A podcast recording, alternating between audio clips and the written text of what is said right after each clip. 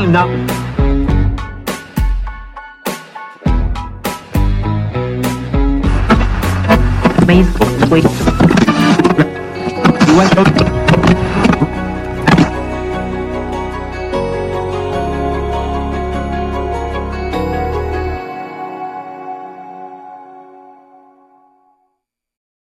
good evening and welcome to Steadfast. I am so glad to be with you tonight as we continue our series, The Book of Life, looking at the culmination of Philippians chapter four. Let's do a little something different tonight as we start. Before we dig into Philippians chapter four, how about a little quiz on how well you can recognize rocks? If you think back to maybe a geology course you had to take in high school or something, can you identify this rock? It will really rock your world if you can't, I'm sure. Uh, but if you're like me, you might be looking at that and thinking, I don't know. So maybe look at the color. What does it look like? Well, it looks golden. So what could it be? I need some dramatic trivia music playing right now as we do this. Are you ready? Perhaps put your answer in the comments because I'm going to reveal what it is. Were you looking at it and thinking, ah, it's golden in color. It must be gold. Well, if you were, or if you were teetering around, but I was talking about gold and I pushed you over that, you shouldn't have been listening to me because guess what? That is not gold. That is pyrite.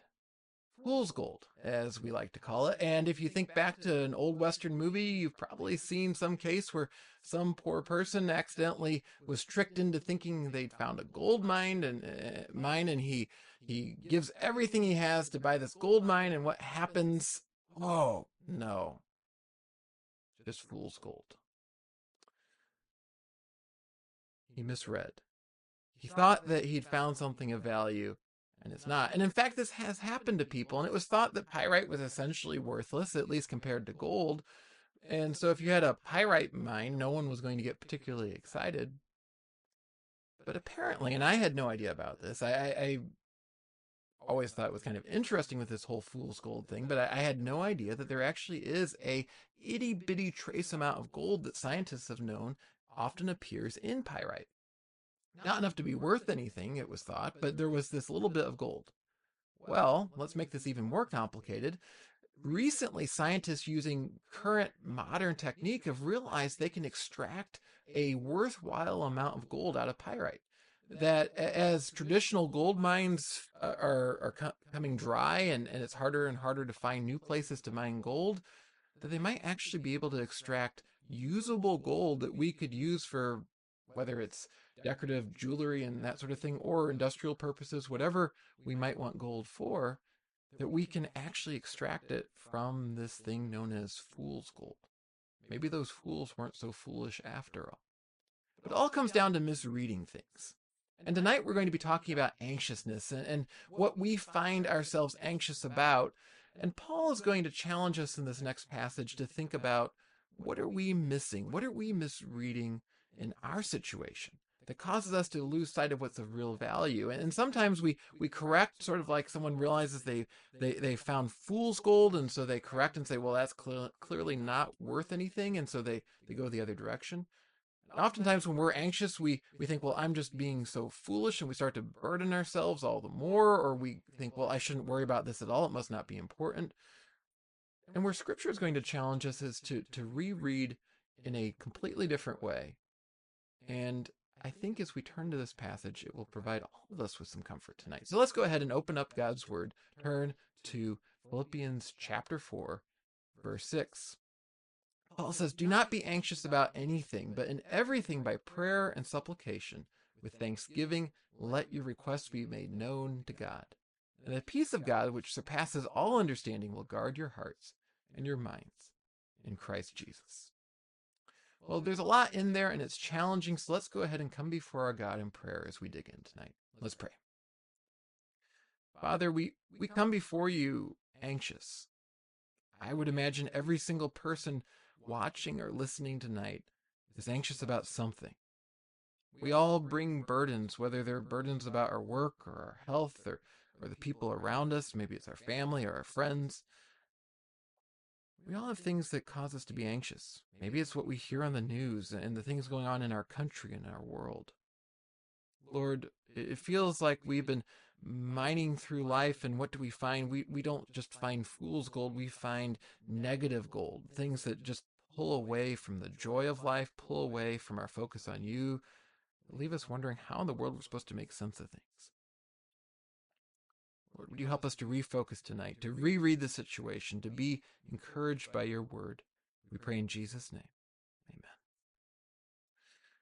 So, what's Paul talking about here when we really think about it? Paul is talking about a challenge that we need to hold on to, that that we need to turn to Jesus. But it starts off with this command, do not be anxious about anything. And, and you may be thinking to what I said just before we read it, that this was going to be a comfort to us tonight. And you think, but Tim, I'm anxious, and being told not to be anxious doesn't make me feel more at peace. It makes me feel all the more anxious, because now I'm just anxious about being anxious. Now I'm just feeling convicted that I'm not faithful enough, that I'm not trusting enough. What am I supposed to do? That's not what Paul's driving at, though, here. And so let, let's dig in a little bit and, and think about how we reread the situation, and, and that's going to start to make more sense. If we think about this first verse, verse six, yes, Paul says, do not be anxious about anything. But then he goes on to say, but in everything by prayer and supplication with thanksgiving, let your requests be made known to God. What's he saying there? He, he He's saying that we need to redirect what we do when we're anxious, that we should pray. And many of us pray when we're anxious. Many of us, though, also just get so wrapped up in what we're worried about, we just go on trying to figure out some way to rein it in, some way to control it, and we forget to even come to God in prayer. But what too often happens even when we do come to God in prayer when we're anxious? Well, we pray, but we start to think, well, we, we hear all these religious ideas going through our head. Well, if I pray too specifically, maybe I'm getting in the way of God's will. I shouldn't pray for anything specific. I'll just say, God, please be with me and let good things happen, or, or your will be done, or something. And we stop because we think, if I actually bring the thing that I'm anxious about, I'm somehow not being faithful. Or, or we're just so distracted that we're not really focused on the prayer. That's where Paul is, is challenging us here, that, that we should come to prayer fully. We should really be focused on it when we're anxious. And when we do, we should not listen to that voice that says, well, don't be specific because you're boxing God in. God can take it. God wants us to actually come with the very thing that we're struggling with and what we're hoping for and what we're, we're fearful of, and, and to set that before him. He's our Heavenly Father. He cares. And so it's okay not to be vague. In fact, it's better not to be vague.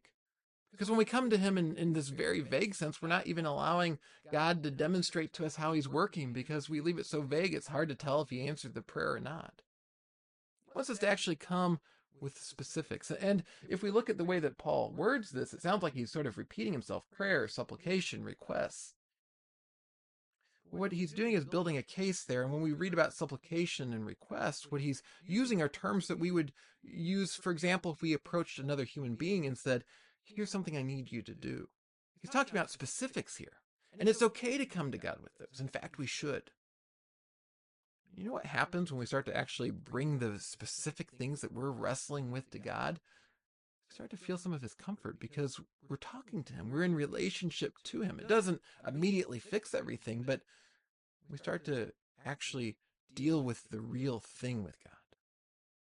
And here's what's important about that. When we start to deal with the real things that are burdening us with God, we can start to see when he's working. And when we start to see how God's working, we start to feel more confident that he's going to continue to work. And that's what he wants us to feel.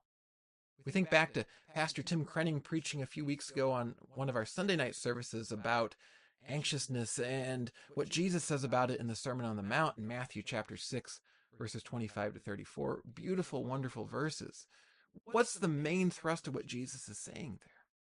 Well, he's saying, look at how God cares for his creation. He cares for the birds, and he cares for the flowers. If he cares for them, he cares for us. God wants us to sense his care. He wants us to feel his care. It's not, well, how dare you have any doubts? How dare you have any fear? How dare you have any anxiousness? What God's saying is, I want you to see how I'm working in your life, that I love you, that I'm with you.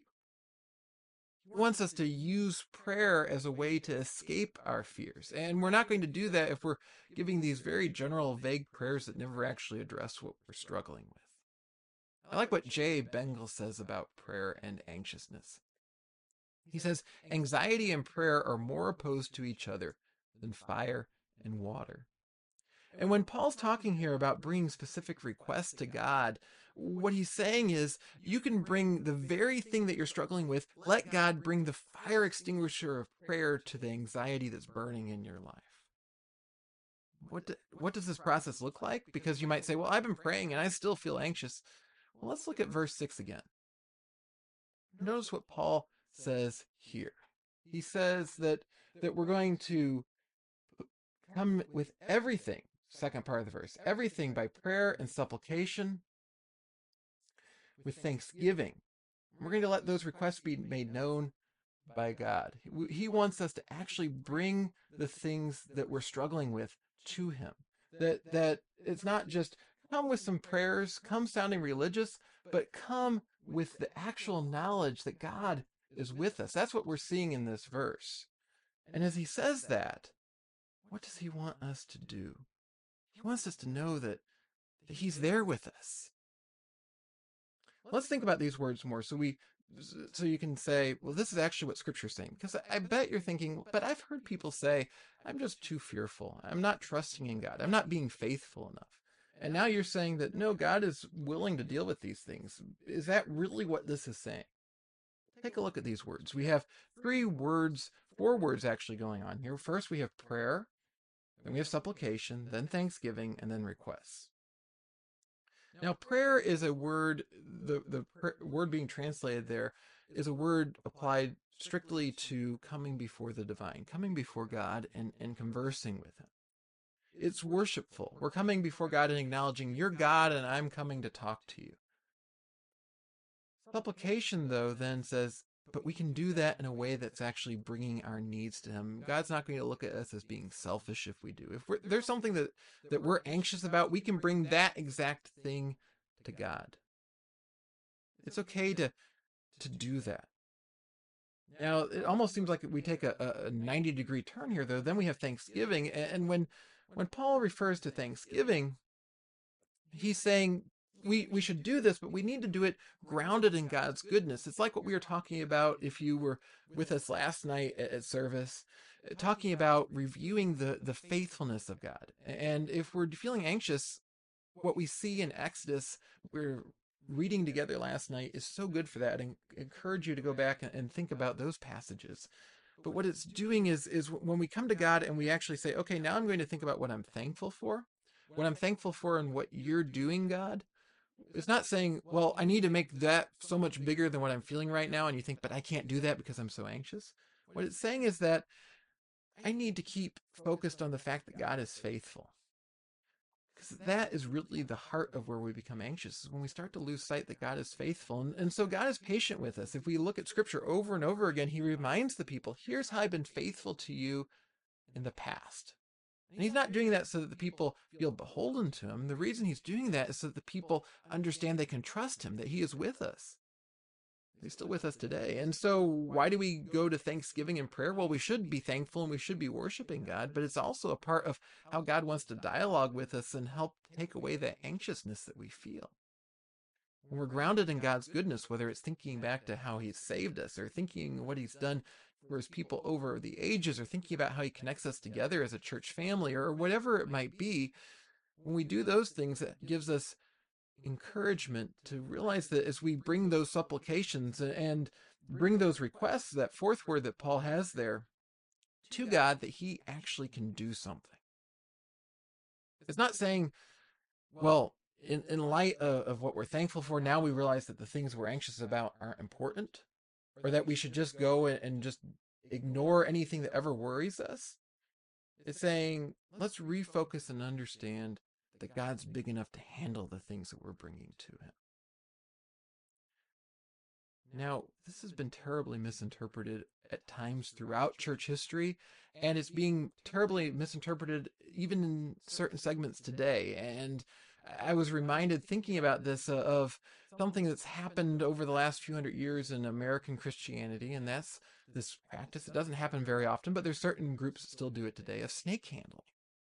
And you, you read about God rescuing people even from snake bites in Scripture, and, and some people said, well, if we're truly faithful and we're not going to be anxious, that means we can take venomous snakes and we can we can actually pick them up and hold them and even antagonize them, and, and God's going to be faithful. We shouldn't let fear take over on us. We, we're going to be faithful.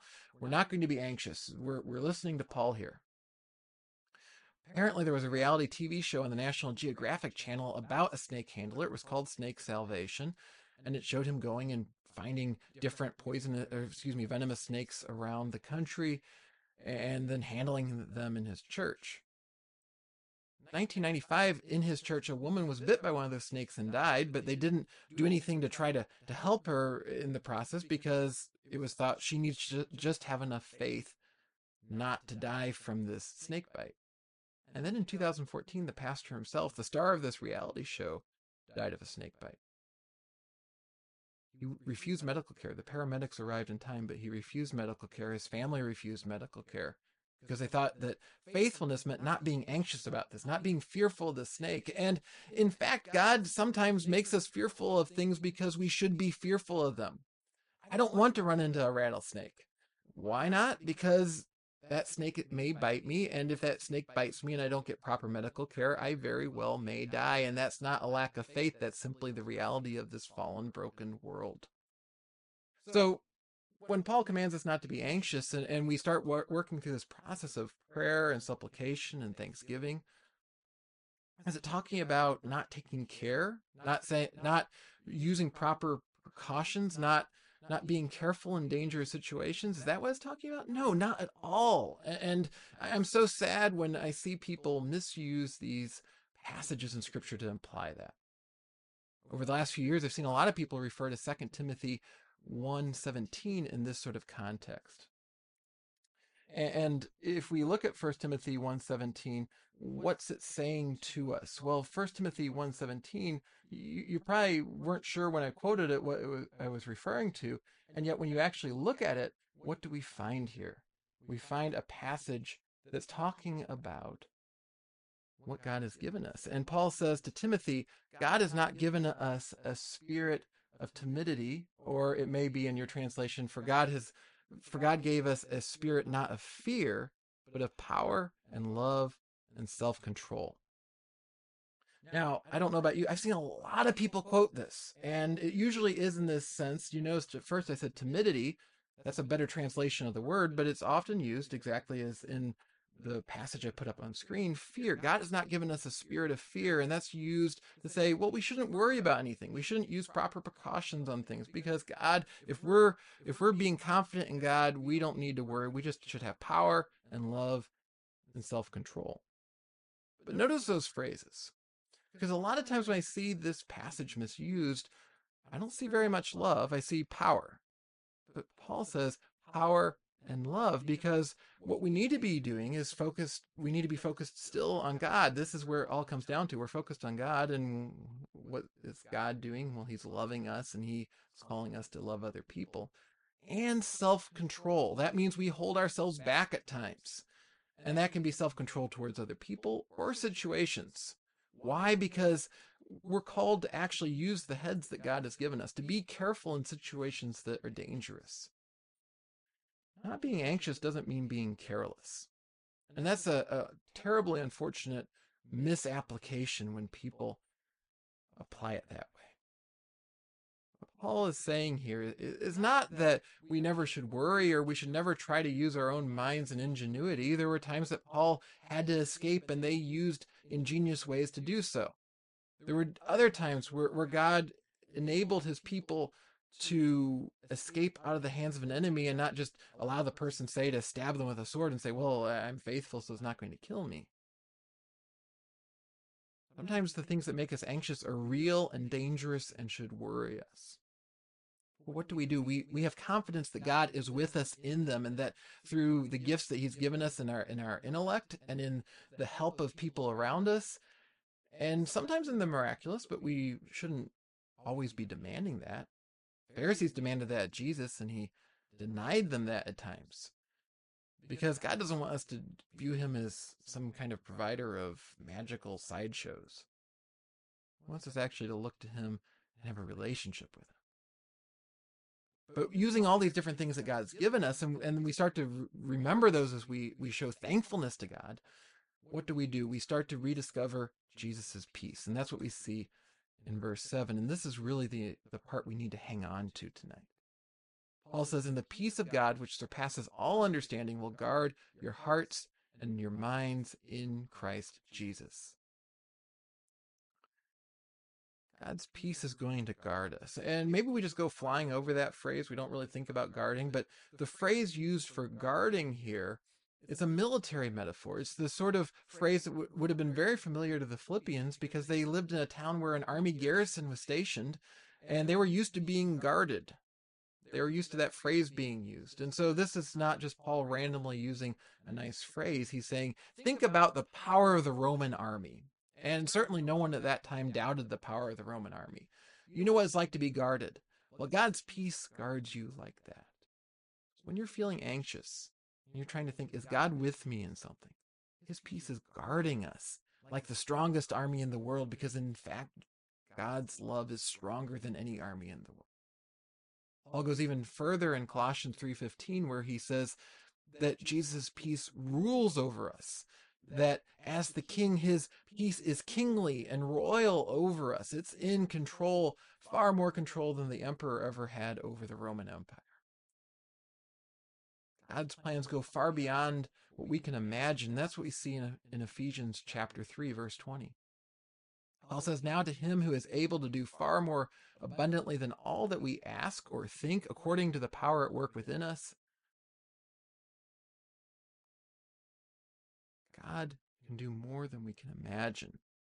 And sometimes we, we find ourselves in these anxious situations and we think, I don't know how this is going to work out. And then it doesn't seem to be working out. We pray for someone that their health would get better and it gets worse. Sometimes we pray for people and they actually die. Sometimes we pray that we can keep our job and we lose it. We think, it doesn't seem like it's far more than I can imagine that God's providing. It seems like a lot less. But see, in those moments, we're, we're, we're looking at all the minerals in that pyrite that are useless. And we're missing all the gold inside of it. And that's not to say the problems aren't real. It's not to say the pain isn't real. Not at all. Scripture never says that. But rather, we turn to what God is doing ultimately, and in that we know that even in the situations that we can't imagine how this could possibly be for good, that someday God will wipe away our tears. And all starts because he has saved us. Romans five, verse one. "Therefore, since we have been justified by faith, we have peace with God through our Lord Jesus Christ." Notice where this peace is situated. It isn't situated in the momentary things that make, make us anxious being made perfectly right, but it's rather in the fact that Jesus has brought salvation to us so that we know that no matter how bad things get in a given moment, that God is with us, and that at the end of our lives, we go into God's presence and we will dwell there for eternity in a situation that finally is made right, that everything is how we hoped. That that just as, as God's peace now guards us as we find ourselves trusting in him, that, that that salvation rescued us from being guarded instead by the condemnation of the law. That's where we really should be anxious, that, that our sin should be pulling us and, and in our lives is pulling us away from God, but God overcomes that. That we're not guarded by the law anymore. We're not guarded by sin anymore, but where are we guarded? We're guarded by God's peace. We're guarded by the, the love of the Heavenly Father. Sometimes it doesn't feel like that. We we look at God and think, but God's so angry at me. I'm so anxious. I'm so fearful. And God says in those moments, no, come and bring those things to me. I want to hear the specifics of what's making you fearful because you're my son, you're my daughter, and I love you. The context changes everything about how we relate to God when we're anxious and how we hear, do not be anxious. Why shouldn't we be anxious? Well, the more we get to know what God is doing, the less reason we have to be anxious. It's not about a command to somehow well up faith in ourselves and be okay. It's about understanding the context of where our lives and even the things that are genuinely troubling in our lives are situated. situated in, in a realm that if we trust in Jesus as our Lord, we know he will be triumphant over it.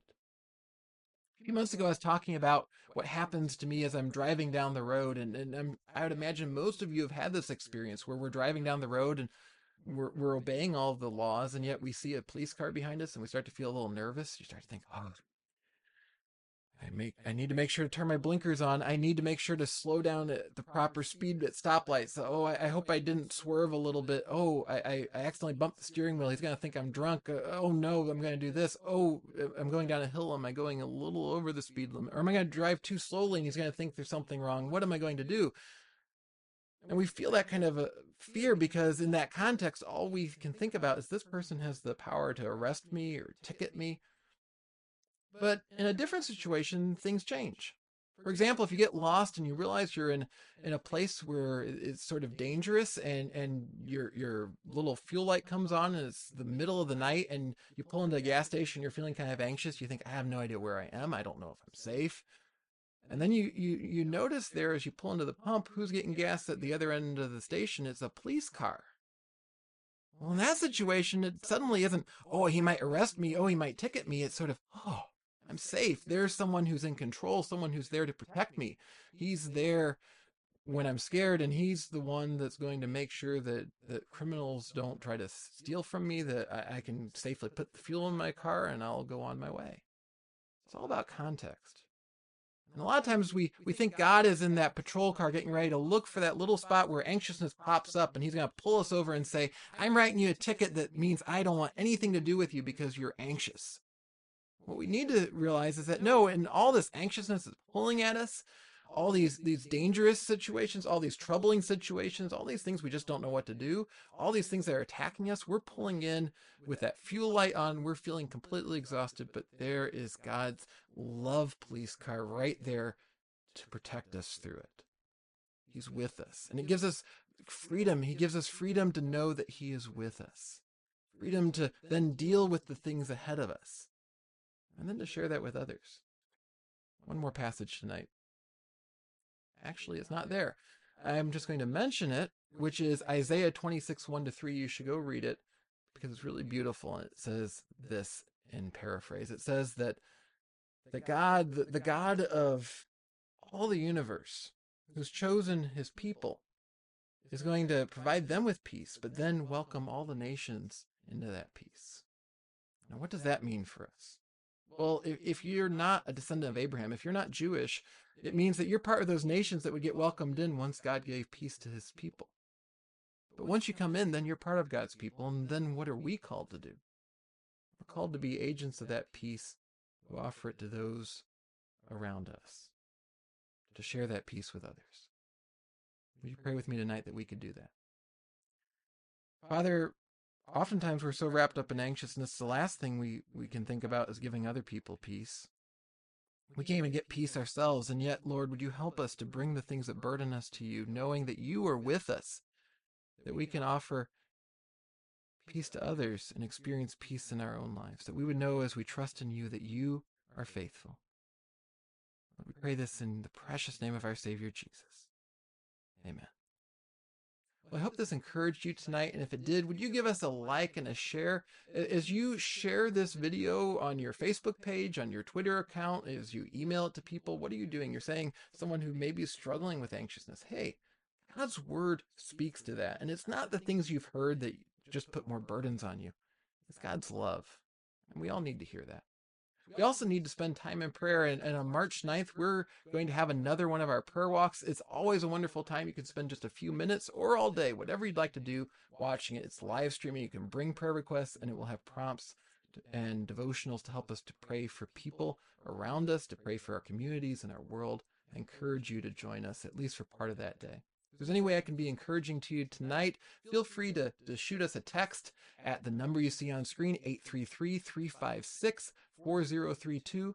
It'd be great to hear from you. I hope you have a wonderful and blessed week, and I'll see you again very soon.